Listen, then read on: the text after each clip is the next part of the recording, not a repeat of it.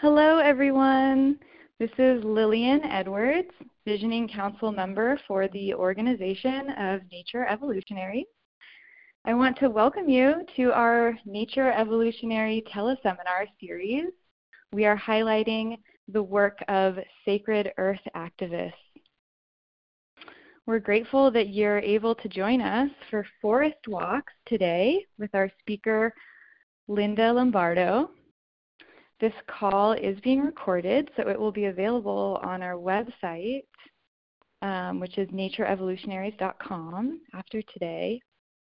It's my great pleasure to introduce you to our speaker today. Linda Lombardo is a certified forest therapy guide and life coach and sacred activist.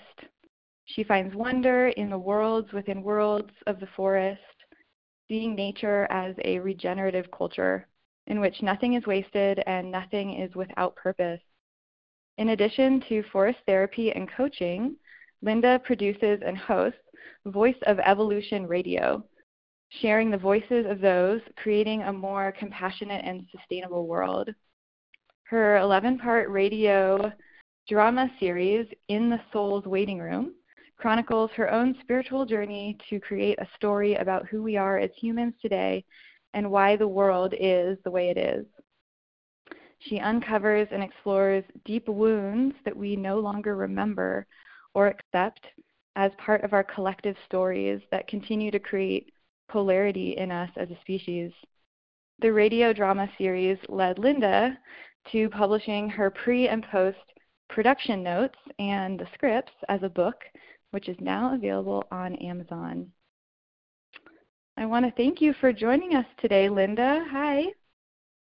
Hi, Lillian. You're welcome. Thank you for having me here. I'm really excited to be part of this conversation today. Yeah, it is such a pleasure to have you with us today. Um, would you like to begin our call by weaving the container that will um, carry us and hold us through the next hour of our afternoon. I would love to do that. I, I feel like it's a coming together of, of a journey into the known and the unknown. A lot of mystery in today, and you know what may unfold, and and all of that. So um, I would ask anyone who is listening to just get really comfortable. You're welcome to close your eyes or soften your gaze if you like. And just imagine that you're standing as a tree does in the forest. Notice what the soles of your feet might be sensing right now, what they're feeling. Really notice the soles of your feet. Know that beneath your feet, beneath the surface of the planet, there are strong and ancient roots growing, inviting your roots to join them. So if we can give up on the idea of feet for a moment and let our own roots grow, just notice what that feels like. How it might shift things in your body, or maybe not. And let your roots and the roots of the trees intertwine. Give them a moment to just play and explore and connect. It's said that no tree is an individual, rather, it's part of a greater system. So we are all part of that system, now especially, if only for a moment in time.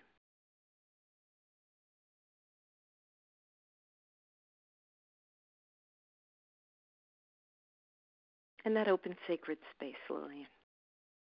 I hope. Mm. Thank you, Linda. That was beautiful. I definitely feel more grounded and rooted into um, my space that I'm in right now. Thank you. You're welcome. Um, all right. So, would you like to begin by, um, yeah, diving into our first question for today, which is, um, what is forest therapy? I can definitely begin with that.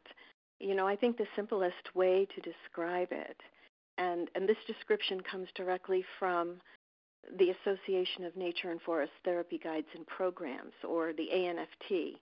Uh, that's where I received my training and where I received my certification.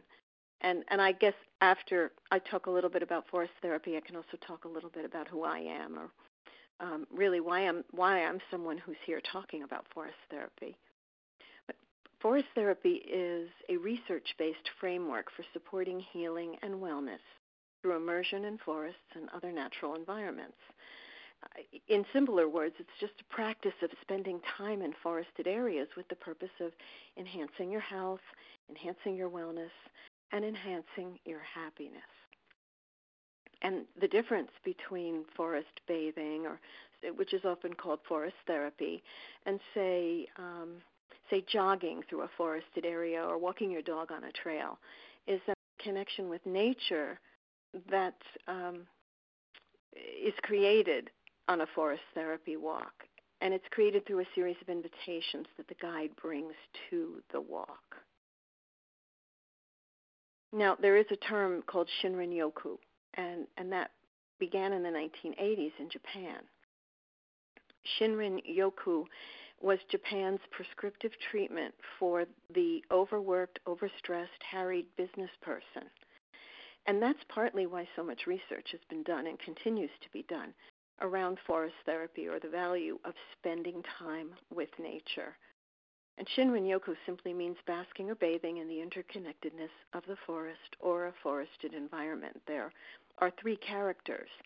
The first one is lots of trees, the second one is interconnectedness, and the third, which always looks a little bit like a home or a house to me, means that basking or bathing, that nurturing in the interconnectedness of the forest or the forested area. And so that's a little bit about what forest therapy is. Mm. I love the um, interconnectedness piece. That that's um, woven into the the Japanese language of what forest therapy is, and also that it's a prescription. Um, how beautiful. Um, you yeah, know the interconnectedness. So, if I may, the interconnectedness is the important piece, I believe, because it is different um, than that. Let's say that jogger or someone walking their dog, and and nobody gets to be wrong about how they spend time in nature. There is a mm-hmm. difference, mm-hmm. though, between a conscious engagement with nature.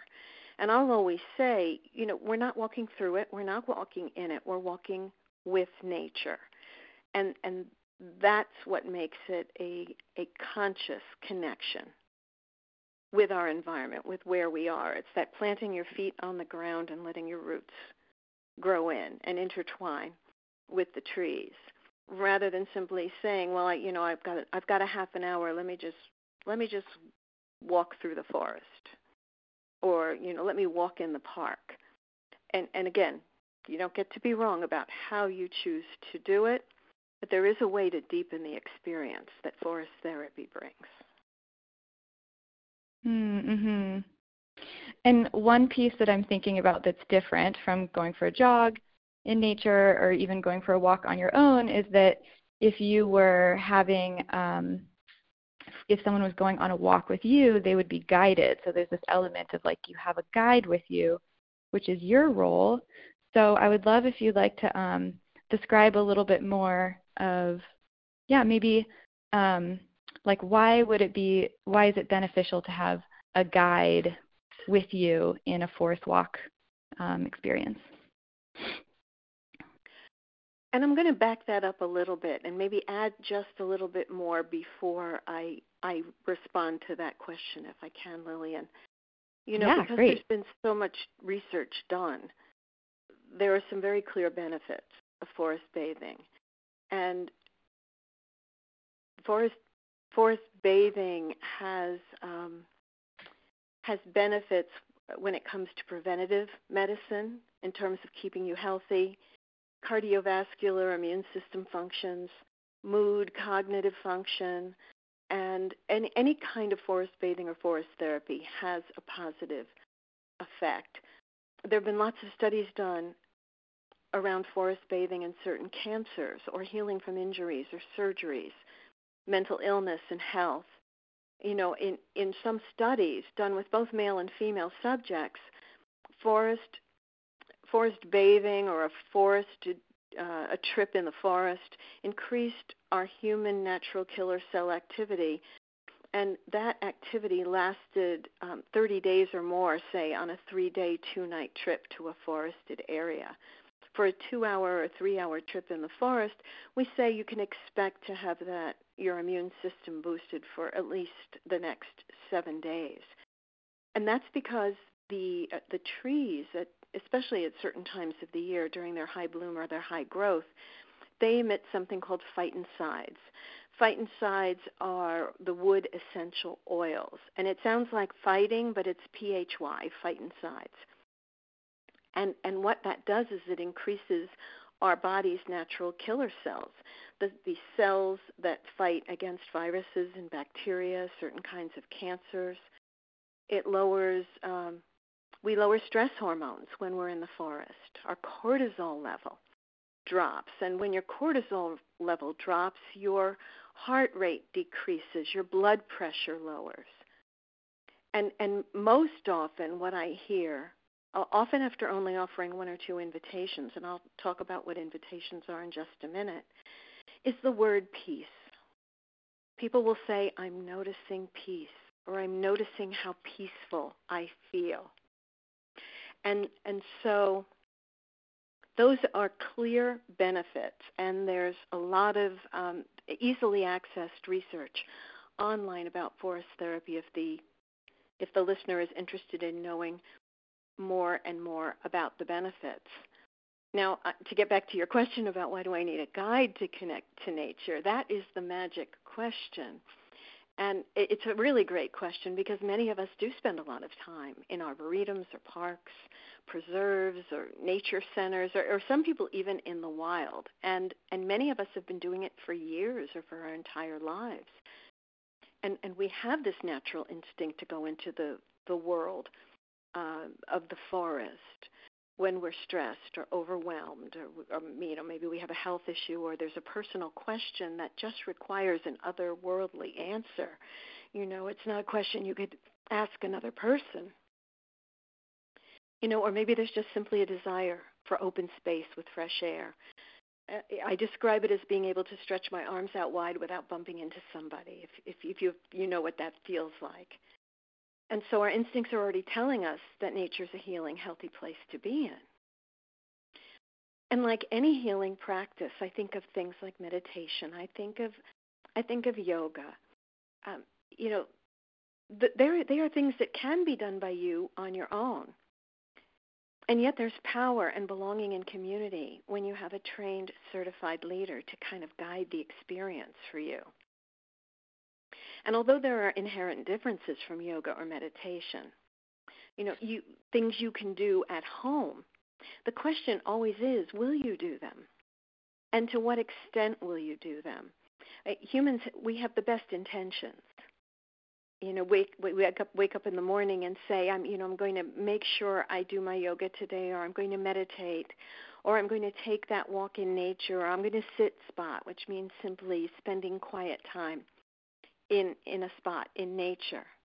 And somewhere in the middle of the day we say, you know, I didn't get to it yet. Maybe before the day's over I'll do it. And then at the end of the day we'll say, well, you know what? Tomorrow. I'll do it tomorrow.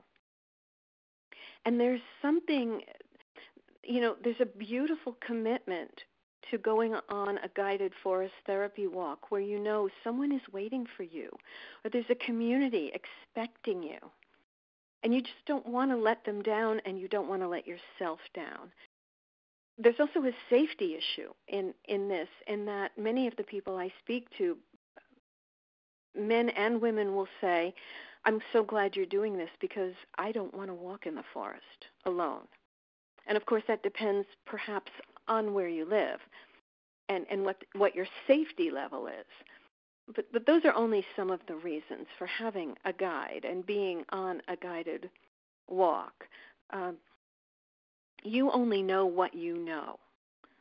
So if you're going to stretch or you're going to meditate, you're going to meditate from this container that you have of knowing. being guided brings in the wisdom of someone who's been trained as well as the wisdom of community. And that just really deepens the experience for an individual. Being able in, in circle at the end of an invitation to go around and, and a guide will ask, What are you noticing?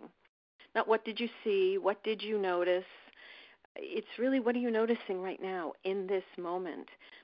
and the answers are usually so profound that that for me there's no expectation because I can't even imagine what some people notice after spending some time in nature. For me, there is a um, there's a protocol that I follow, a standard sequence, and that was part of my training through the Association of Nature and Forest Therapy Guides and Programs that begins with opening the senses, slowing us down, and really getting us ready to receive what the forest has to offer and inform. And then at the end of every walk, there's a tea ceremony. Often it is something, you know, with something foraged, the tea that's made on the spot, or it's something that could have been foraged depending on where you're walking. Could you do this on your own? Well, maybe perhaps you could. Um, the question becomes will you? And and the answer is, you know, perhaps not. And and right now I believe is at the end of 2018 the um, the ANFT had has trained over 700 guides guiding this practice in 46 countries. So that says there is a huge wanting for community. So not only connecting with nature, connecting with yourself, connecting with community, with, with like minded people, perhaps, with whom you can share your own experiences or share nature. So, so that would be my first answer, my first response to to why, you know, why a guided walk as opposed to just going out and spending some time in nature. And then there's a bigger question in that, if I may, Lillian. Uh, it's it's the question that people often ask. Well, why would I pay for you to guide me? And and so um, and sometimes it's it's it's followed by you know the um, you know some of the emojis, the the laughing face, or the one that looks like the scream, you know, with the hands on the cheeks and the face is blue, and and and you know and and of course none of these people have ever been on a forest therapy walk so i i never judge i you know i mean i have to laugh about it because I had to come to my to my own sense of peace about it when someone asked the question. You know, and I, I wonder sometimes though why didn't the person get curious? Why didn't they read any of what I shared? Or or at the very least, you know, say, "Hey, what's this all about?" And I see you're, you know, that there's a charge for this walk. Can you tell me more about that? and and you know and so my legitimate response um which i'm always happy to answer has been well if you if you go to yoga do you ask well why would i pay you just to stretch or if you go to a meditation class as a protocol would would you ever say to your teacher you know why am i paying you to just sit still and think about nothing so you know again there's there although there are inherent differences between the different protocols there's there's also this similarity about what do you gain when you experience something in community. And for me as a guide, and I know this is true for many other guides, when, when these walks are held in arboretums or, or preserves, a generous percent of the fee that's asked or the gift the gift that's asked is donated back to the arboretum or the preserve for their natural trust funds. We are working in partnership with the land managers or the land um, stewards so that when you're when you're walking with a certified guide in part you're you're making a donation to the history or the legacy of those who came before us. You're helping to preserve these beautiful places that really understand that this is something different than anything else they offer. It's not a nature walk. It's not a hike. That it is experiencing the beauty of, of what they preserve in an entirely different way. So I'm going to stop there and and either look for your response or if, if you you want to ask another question. Mm. Thank you. Oh my gosh, everything you're sharing is just so com- uh, incredible and resonant. And um, I love uh, this piece that you shared, piece that you shared, that um, there's an overwhelming expression or experience of the folks who you're walking with saying, I'm feeling more peace in my system. And really, yeah, just feeling like that that's um, that's the core of who we are. That's that's an essential nature that nature is allowing us to come back home to and how beautiful and um, yeah i also loved what you said about you know that you are holding an expanded container for um, the folks who you walk with um, and then at the same time i loved that you said you know i can't even imagine what someone is going to experience themselves what the personal experience will be like that's being shared and i love that it kind of sounds like there's actually some container expanding happening in both directions. Um, I, I definitely, I definitely believe that there is, and you know, one of the the beautiful parts of the training that I had was the attention to the invitation. Uh, so often, if you go to you know to an event or you have an experience, there is um, there could be an assignment or a task, and there are no assignments or tasks in forest therapy or forest bathing. They are invitations, so they're a, a gentle offering, and they're designed in such a way as to get you to move you from your head into your heart or into your body. Um, it, it might be as as simple as you know the the trees are inviting you to play, or the the the grass is um, uh, is invites you to play, something like that. Um, might be I'm curious, is there a being here that is eager to hear what's happening for you right now?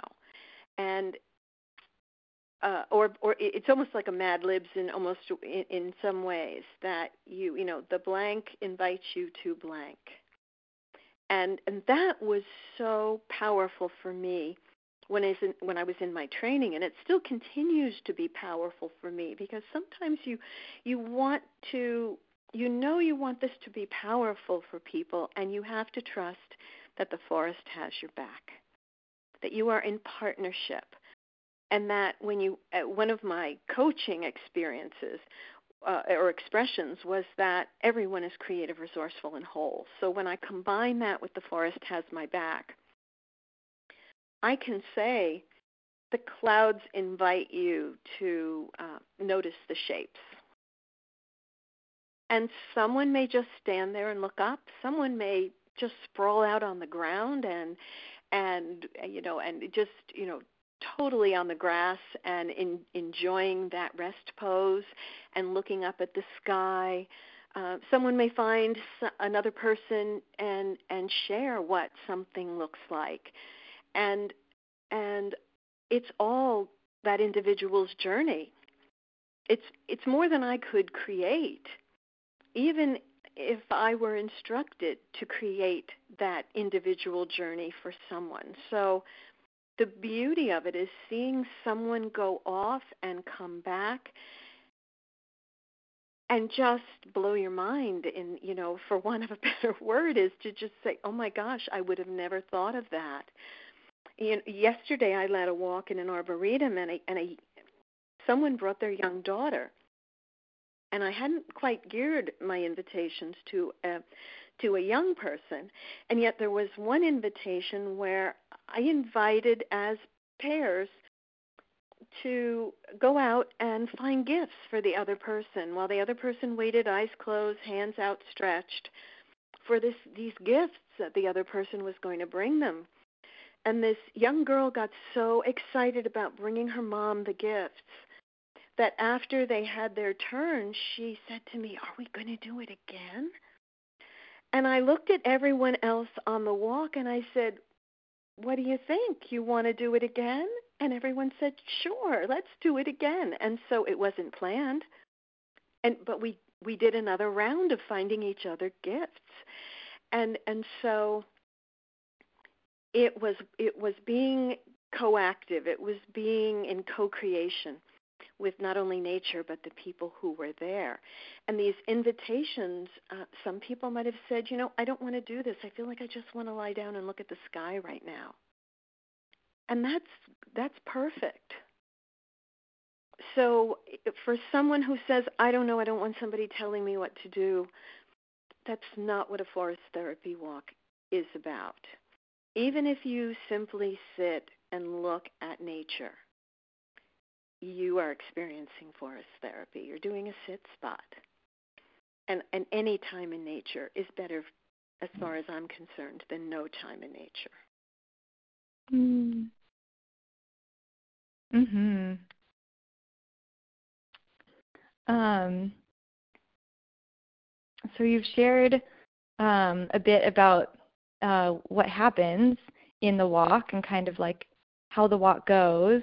Um, you shared in the beginning there's uh, you know an opening of senses and kind of in the middle there are these invitations and that you close with um, sharing tea from the land, which is so beautiful.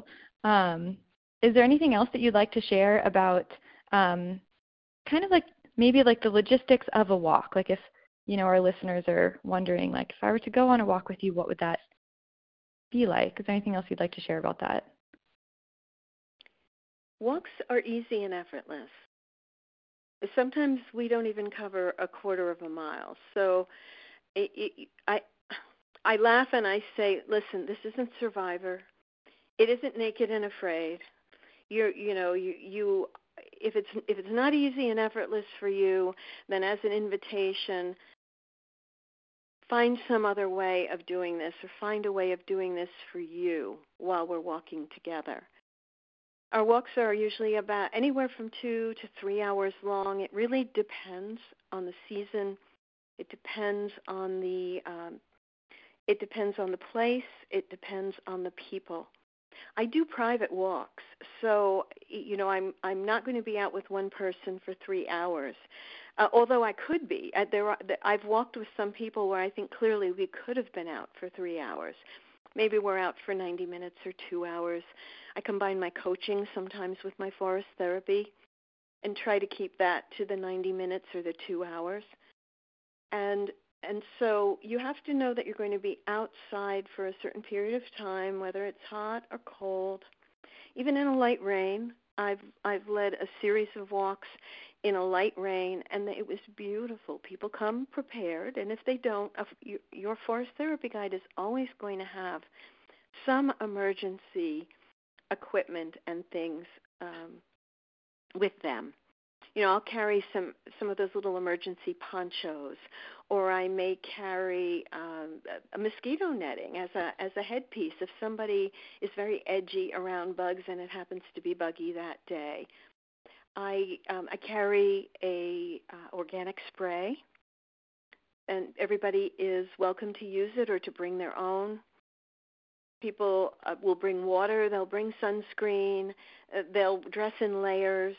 I share information in the cold about how to dress to stay warm, but I, and I always carry hand warmers and toe warmers with me in in the coldest of weather. I've led full walks in January where I've had 18 people. And and of course, you know, I there are guidelines for where I say it's no longer safe to walk and that could be for the cold or the heat. It could be high winds or it could be how much rain we're expecting. Certainly in lightning and thunder, uh, the, you know, I call off a walk or I reschedule a walk. So safety is always always key and a certified forest therapy guide is going to be wilderness first aid trained and required through the, the ANFT to keep up that certification every two years. I always say, please don't make me have to use it, but I am wilderness first aid trained. You know, I just don't, you know, I don't want anybody to have an accident um, obviously because it's meant to be enjoyable it's meant to be effortless um, but even even someone who decides to touch a, ro- a rose and gets a um, gets stuck with a thorn if they need a band-aid i've got the band-aid and and so that is part of our protocol that we're holding space for safety as well as a sacred space for for peace and grounding and and everything else that a forest walk will offer to an individual. Mhm. And another piece of the forest walk that's being offered to an individual is this sacred activism piece. And um, I'm going to read a quote of yours that I really love. Um, uh, a forest walk is more than a walk in nature. It's a sac- it is a sacred activism to rebuild a regenerative culture, the kind of culture indigenous people knew, the kind of culture that perhaps our own ancestors knew. When nature becomes personal again, we will begin to heal ourselves and our relationship with nature. Then our real work can begin. And I love that like piece about the um, uh, you know weaving the the personal relationships back into our connection to nature. And I, yeah, I was wondering if you could elaborate on the forest walk within the context of sacred activism. I can. You know, and and I guess I wonder, or I, I reply with the question, how is it not sacred activism to connect with the forest?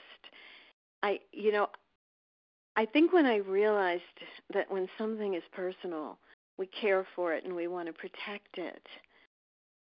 I want people to know that that the land they live with, and, and notice that I didn't say the land they live on, the land they live with is is sacred. You know what it's taken for us to be here today including an acknowledgement of the indigenous nations and their relationship to the land. Just you know, between ice ages, I live on Long Island, New York, and, and Long Island, New York wasn't here before uh, the the glacial movement. You know, everything that was deposited here is what we live on today.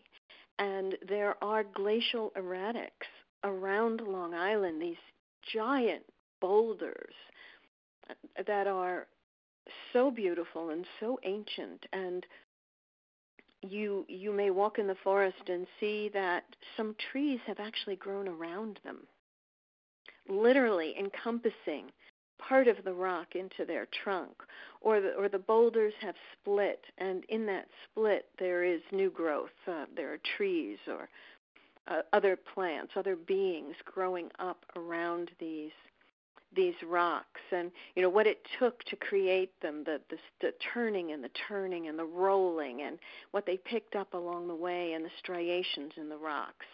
You know i'm not a geologist so i you know i'm if i'm not getting it all right i'm you know i'm sharing what i know or my story around it and and so it's it is um, humbling if you really look at where we live and what we live with.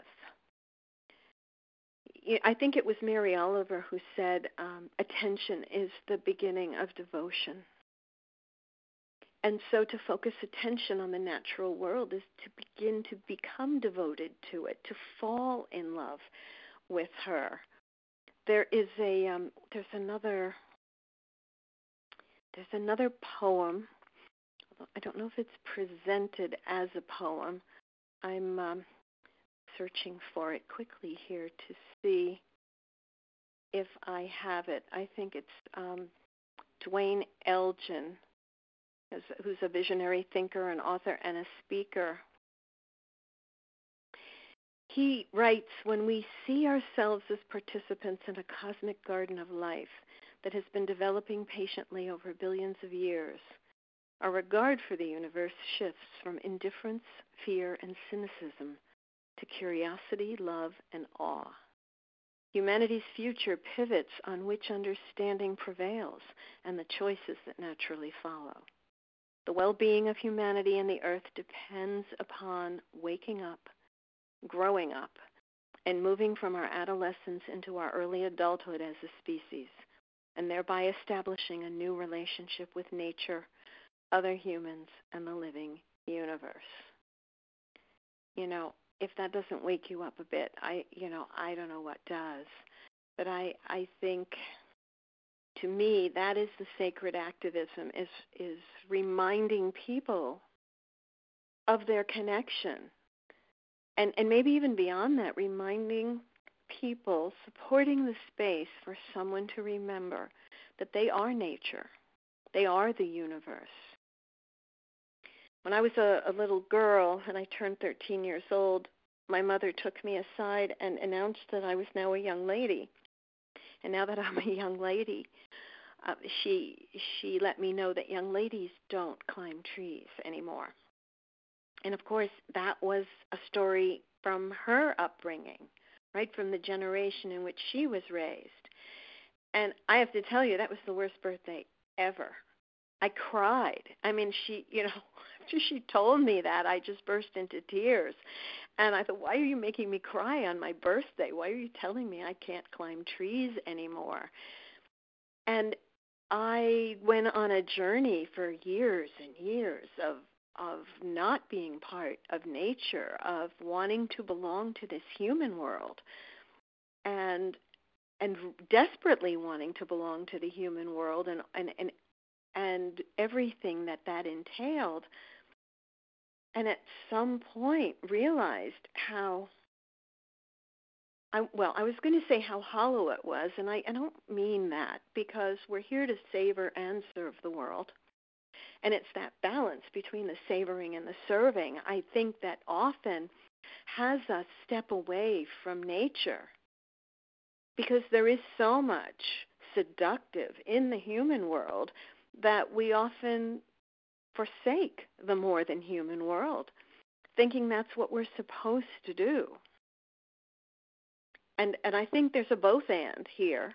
I think we can savor the world, the human world, and everything we've created because we're incredibly resourceful and creative, and still honor the natural world, the more than human world. In fact, by honoring it, it helps us know what we would say yes and no to in the human world, I think. So, keeping that balance, keeping that understanding that we are nature, that we're in we're in relationship with nature, that we are in love with nature and it's in love with us, by the way. I think that helps us make choices in our human lives and in the human world that we might not make as wisely if we don't have that connection to nature.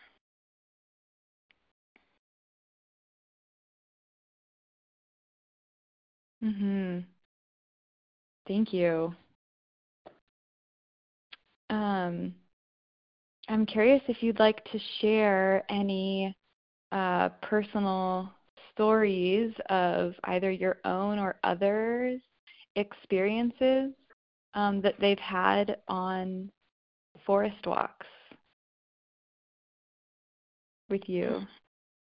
I, I'd be happy to. I, you know, there's one story that I think of immediately that someone shared with me, and and I have permission to share the story. And then I, you know, I also have one of my own that's very powerful. So I'm kind of being pulled um, between the two. I, I think I'm going to share uh, the forest bathers story because she so sweetly granted me permission to to share it. So she had been on a walk, and at a, at some point I had asked, invited everyone to connect with a tree, see if a tree wanted to draw them closer, ask permission to place hands on the tree or to you know just to be there and breathe with the tree. And she came back after the experience, and in the circle, she you know she said um, you know, when I selected my tree, I explored its shape and its structure. And it wasn't really what you might call a pretty tree. It had a lot of stops and starts in its branches. It was, she said, it was kind of messy. And and most of all, what she noticed was that the roots presented almost like an elephant's foot, and one of the largest of them was covered in moss. And so she knelt down and she touched the mossy foot and she closed her eyes. And and what she saw behind her closed eyes was what she thought was a different tree's smaller branches. And she wrote, dappled against sunlight. Those are her words. And she didn't know what the tree was saying at the time. She was trying to figure it out. She thought, you know, why is it sharing uh, either a different tree or a younger version of itself? and she happened to be on a walk with her niece and her sister, so she she shared that with them as well as sharing in the circle. And when she wrote to me, she said, fast forward to last week when I ended up in the ER only to find out I'd been suffering from a heart attack all week uh, with, with what I thought was a severe case of heartburn. And, and they transferred me to another hospital where I underwent a, a, a heart catheterization. And the doctors found an artery with a 95% blockage and put in a stent. After the repair, the team in the procedure room showed me the blockage on a screen. And you are, you're awake through this very stressful procedure, she writes. What I saw on the screen, and I'm just I'm getting chills all over my body as I'm as I'm saying this, but what I saw on the screen was a network of branches, my arteries backlit with artificial light. I realized hours later that my heart appeared the same as what my tree had shown me in that brief moment weeks earlier and I thank you again for helping me to tune in this way. Feel free to share this experience with others, particularly those who may be skeptical of the power of our natural world to communicate with us if we listen. So that was her story. And at the time, she didn't know what the tree was showing her. I mean, it would be wonderful if we had that ability, you know, to make the connection. Somewhere along the way, though, she did make a connection because she realized something was not right. She needed she needed to go to the ER. That what she thought was heartburn was perhaps something more serious. But I'm, you know, I'm still chills all over my arms just from rereading that uh, about what happened to her. So I'll I'll just stop and wait in case there's any kind of a feedback you want to offer, and then I, if you like, I can share one other personal story if there's time. Mhm. Yeah, thank you. I'm I'm just thinking about how powerful it is to hear these personal stories and um, to be um, gifted that reminder or permission maybe to like um, strengthen that trust muscle because nature is communicating to all of us all the time. And um, yeah, it's, you know, a powerful story. Um, and um, yeah, I'm sure many of us can relate to uh, connecting with nature in that way and receiving information and maybe sometimes not understanding it in the moment, but to just let it in all the same. Um, yeah, we do have a bit more time before we uh, transition into question and answer mode, where the listeners, if anyone has a question or comment, um, uh, we'll start that in a few moments. But since we do have a bit more time, would you like to also share the personal story that you were thinking about? Sure, unless I mean unless there's anything else you'd like to ask. I can I can always tell a personal story. Yeah, I'm excited to hear your personal story. Okay, so I was um I was in the Berkshires. It was my guide training. So it was it was in 2017. And it was an invitation called Holding Hands, where you spend about 15 minutes holding hands of a tree or a shrub or a fern, whatever's safe, comfortable, whatever draws you you in, and um, and and there were a lot of eastern hemlocks in that area, and the eastern hemlock is is in um, is in danger from um, uh, from a uh, uh, a beetle or a, a, bug where um, this, this insect is infecting the hemlock trees and um, and and killing them basically and and so I I was drawn to one of the hemlocks, and uh, I reached out. I was touching a branch. I asked permission first, and and she grew at the edge, a very steep edge. Um, that you could see there was a ravine down below where there was some water, and I personally don't like heights.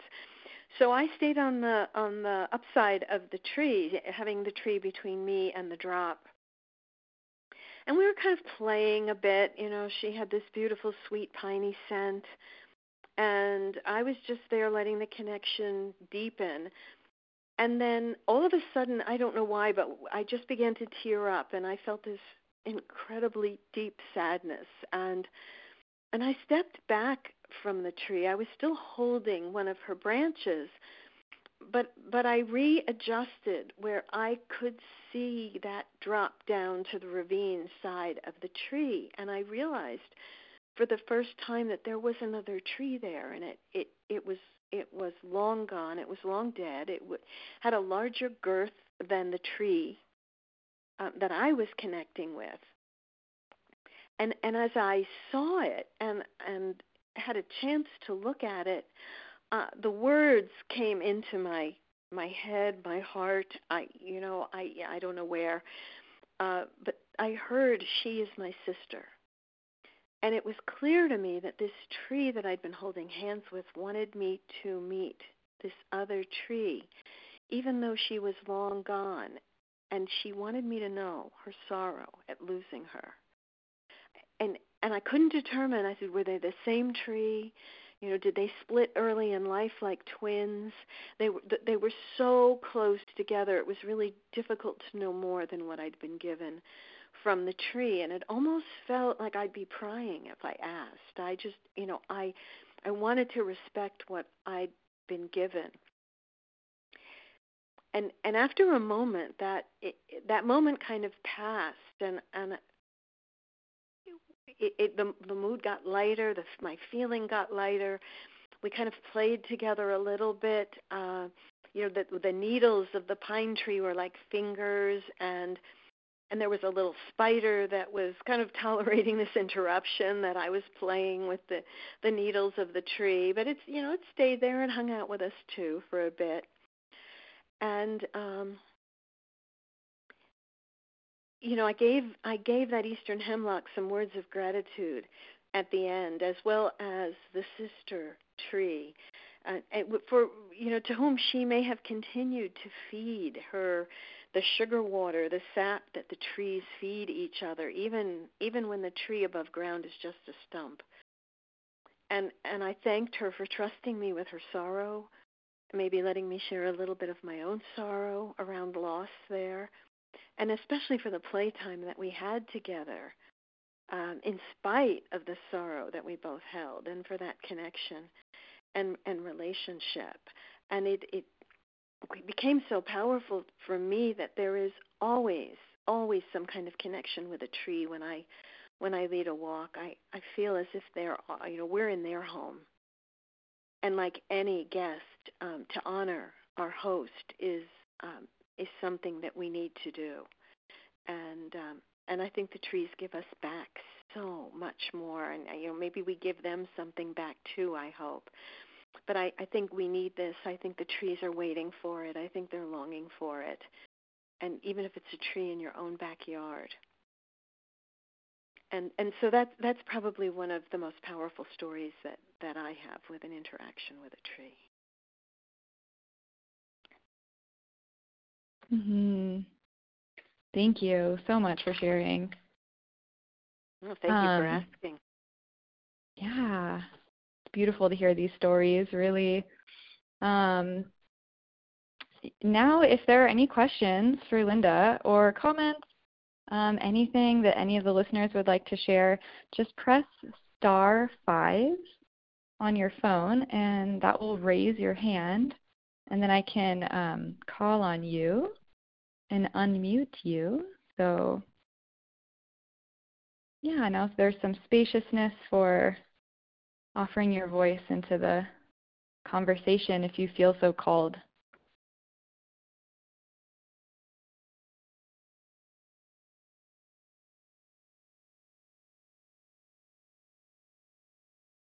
We'll wait a little bit and see if anyone is feeling called to raise your hand by pressing star 5.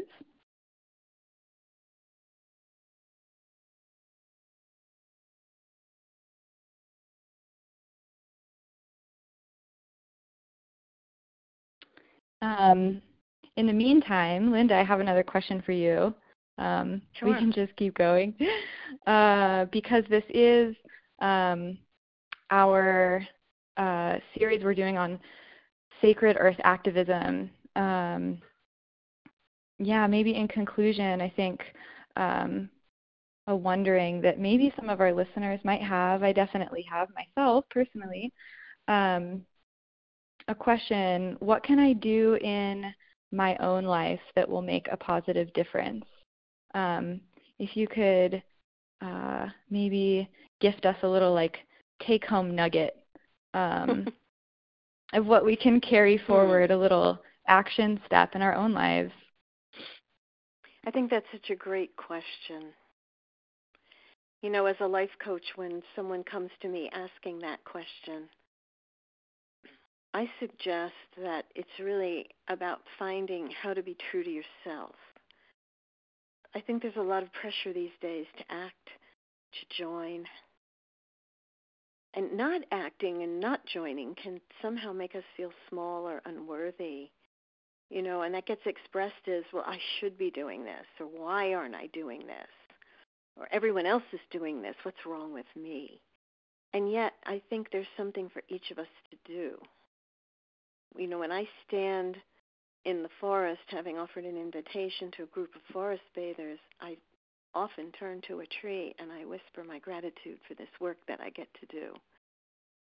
And and so I would say notice what activates you you know what's inspiring you know what's woken you up lately? And you know if it's the news or the newspaper maybe it's a tv program or an ad. It could be as simple as walking down the street and noticing something or, or driving in your car or being in public transportation anything. You know and then ask um, do i want more of this? You know do i want to see less of this in the world or do i want none of this at all? I don't understand why this even exists. And then what's you know what could my role be in that?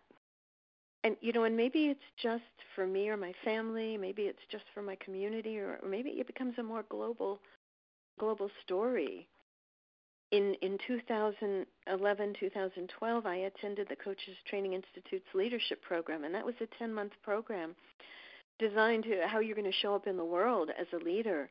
And and the leaders of the program said by the end of this program you're going to have a quest about how you show up in the world. No kidding.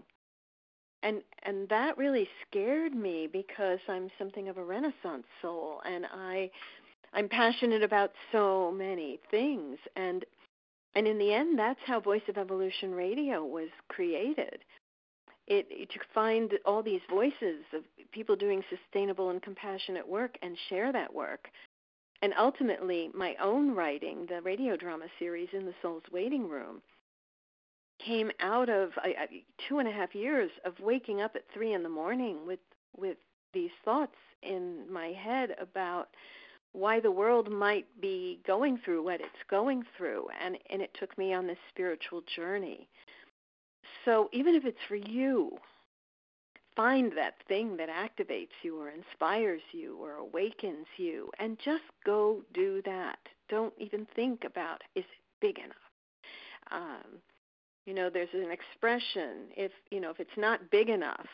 Well, for for some people that's true. If you, if you don't get a catch in your throat and say, "Oh my gosh, am I really going to do this?" Maybe maybe it's not what you're intended to do. But that doesn't mean that the action itself can't be one small thing that you do and you do each and every day that could make a difference to one person or could make a difference to you. So that would be my answer. That would that would be where I go. I get very activated by that question, Lily, and I could talk about it forever. But it's you know really what's my role in writing this story that we're all living? Who do I get and who do I get to be in my own story? Mhm. I wish we could just keep talking about it for forever. Um, we only have six more minutes. We are um, approaching the end of this really wonderful conversation. Thank you so much, Linda. Um, You're welcome. Well, thank you for having me. Yeah. Um, in this brief little bit of time um, that we have before we close, I'm just curious if um, any of our listeners want to ask a question or make a comment or anything by pressing star five, which will raise your hand. Just one last um, invitation. Oh, I like that. For that, if anyone's feeling the call. Good, Yeah, yeah. And maybe while the, while while we're waiting, you know, I there's a lot of different ways that people can find me. Again, it's the Renaissance Soul at Work. Uh, mm-hmm. I created a site called Wabi Sabi Woman, and there is a hyphen between the Wabi and the Sabi. It's wabisabiwoman.com, and that's really a portfolio of all that I am, and that can connect you to forest therapy. It can connect you to my podcasts, and uh, also has some of my photography, which is which is how I um, mm-hmm. remember certain things in nature, the worlds within worlds. But people can also go to liforestwalks.com or they can go to thevoiceofevolution.com and um, and you know find me Facebook, Twitter, and and on my websites. I just thought I'd put that out there if anybody is interested in knowing more and may just not want to ask a question here, but may want to follow up with a question somewhere else. Mm-hmm. I am seeing a hand raised. Yay. And Wonderful. thank you for sharing that helpful information for folks who want to stay connected to your work in the world. Um, let's see, this is um, uh, a wireless caller 966 8659. Um, you hear me? Yeah, hello. Can you hear me? Hi, this yes, is Todd. We can hear you. Hi, Todd. Hi. Hi, Linda. Hi, Todd. Great conversation. This has really been wonderful to listen to. Thank you so much for putting this on. And uh, I have a quick question. I know we're almost out of time. So, um, and full disclosure, I, I do know Linda, so, I'm, but I'm not a plant. Other than maybe some sort of tree tree-like plant, anyway. Yes, some tree-like um, plant.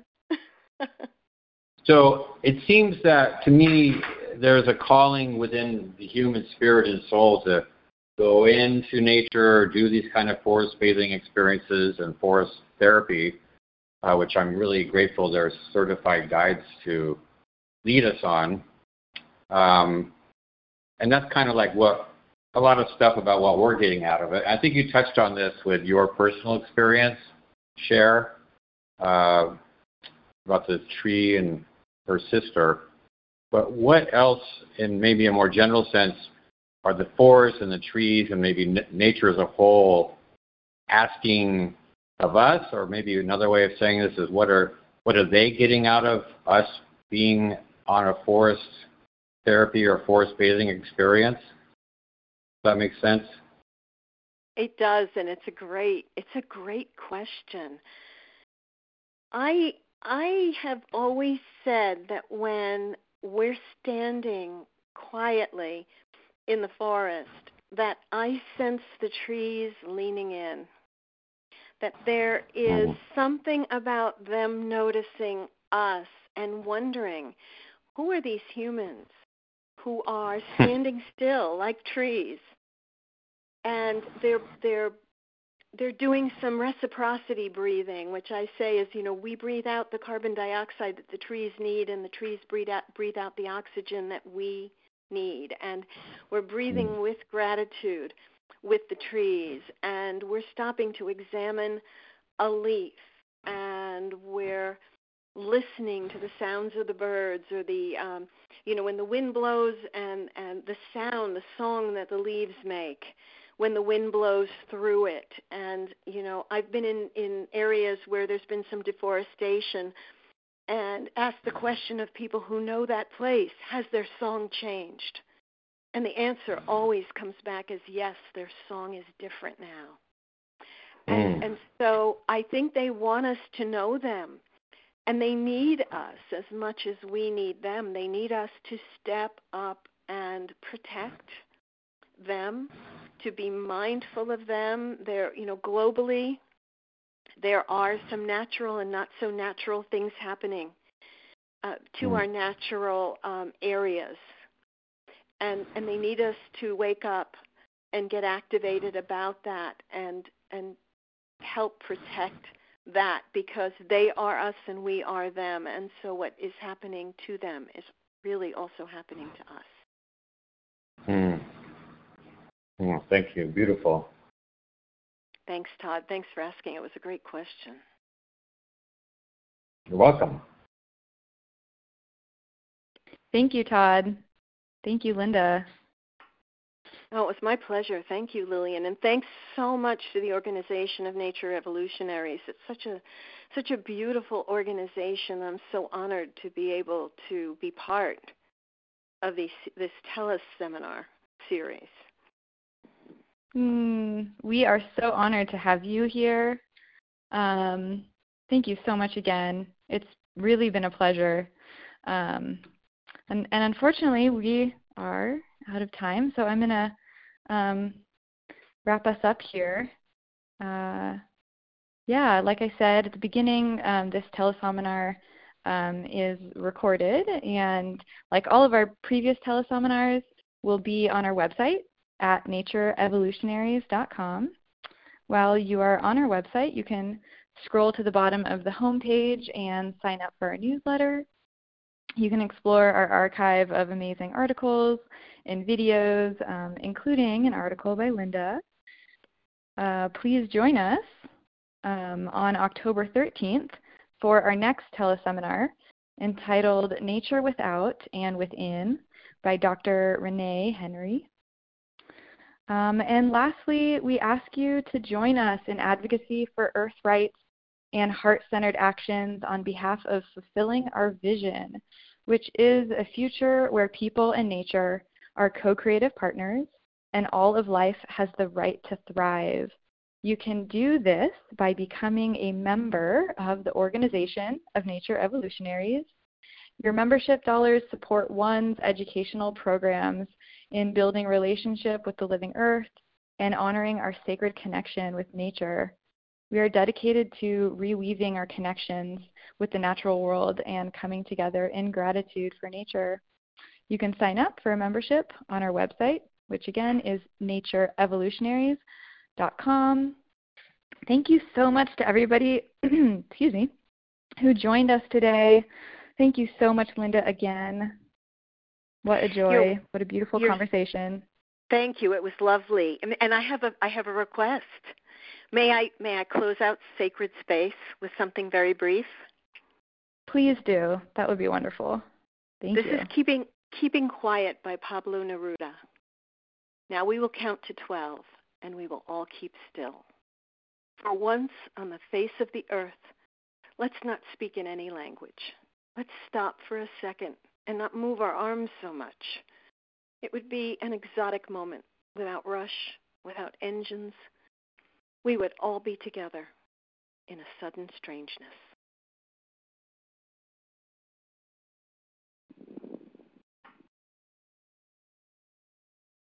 Thank you, Linda. Again, thank you, everyone. Everybody, enjoy the rest of your beautiful day. Take care and lots of love. Bye. Bye, everyone.